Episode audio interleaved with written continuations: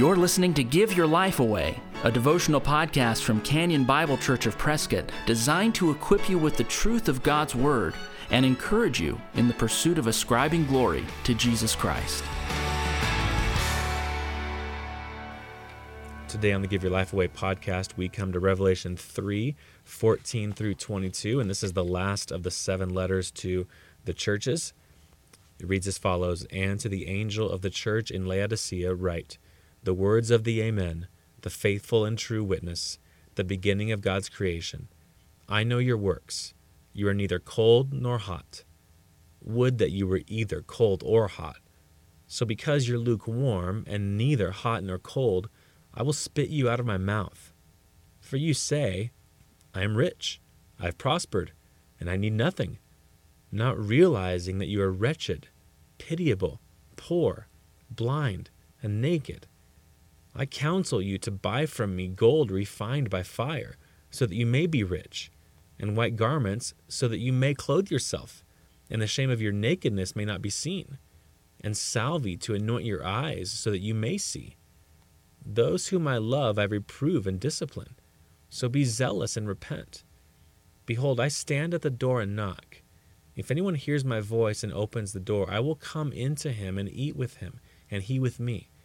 The one who conquers, I will grant him to sit with me on my throne, as I also conquered and sat down with my Father on his throne.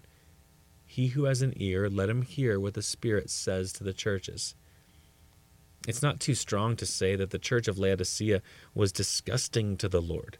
You spit out disgusting things, and he says he would spit them out if they would remain lukewarm. Some might pride themselves over the fact that they're not completely cold. You might have Christians who think, well, I'm not like those people. And maybe you today are thinking, I'm not that bad. They don't totally fall asleep during sermons like other people do. They don't totally reject the faith like other Christians do. They don't totally commit grave sins like other people do. But they aren't hot. They aren't hot for Jesus Christ. They aren't passionate for the Lord. And while that might not be a problem for them, it's a huge problem for God. I'm reminded of what Ray Ortlund Sr. said to his son one day about lukewarm, or as he called them, half hearted Christians. Ortlund Jr. Uh, r- reminds us of what his dad said. He says this My dad used to say to me when I was a kid, Listen, son, half hearted Christians are the most miserable people of all. They know enough to feel guilty, but they haven't gone far enough with Christ to be happy. Be wholehearted for Him said Ray Sr. to his son. If you find yourself lukewarm today, notice what the Lord says to you. Now, be prepared. Jesus uses strong language. But I'd encourage you for a few minutes to go down the road Jesus leads you. Verse 17 indicates that they, the lukewarm Christian, the lukewarm professor, thinks that they are better off than they actually are. So, you lukewarm Christian, stop comparing yourself to other people who are colder or lower than you. Listen to the Lord tell you that you are wretched, pitiable, poor, blind, and naked spiritually. Seriously, don't dim- dismiss Jesus. Think about how these things are true of you today. Next, Listen to what he says in verse 18. You need to buy from him gold refined by fire. This means that you must recognize that you are actually not rich, you are poor spiritually. You are not as great spiritually as you want other people to think you are, or as you might even think you are.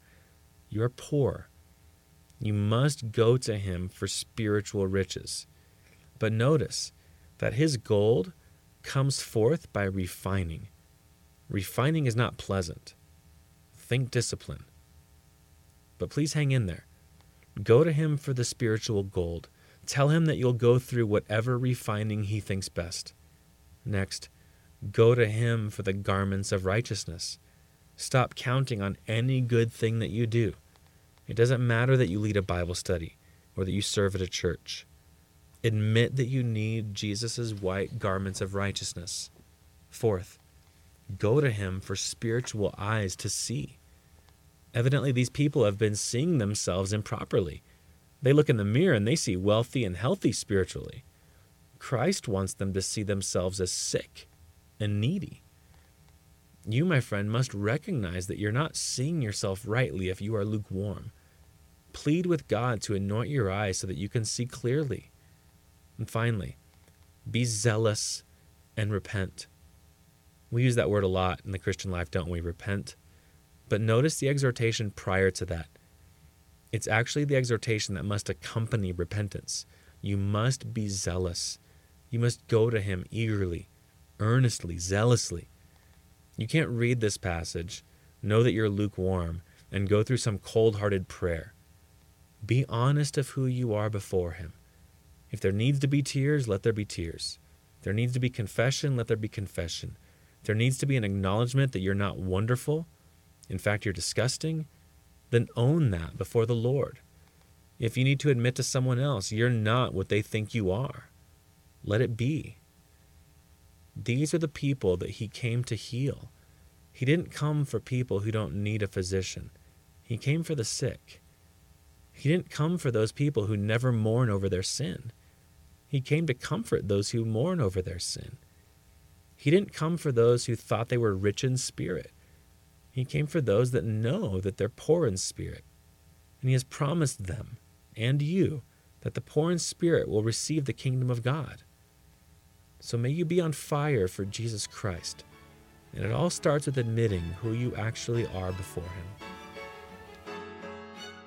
If you've been encouraged by the Give Your Life Away podcast, please share it with a friend. And if you'd like to get in touch with us, you'll find us online at canyonprescott.org. Thanks for listening. Join us next time for Give Your Life Away. We are alive.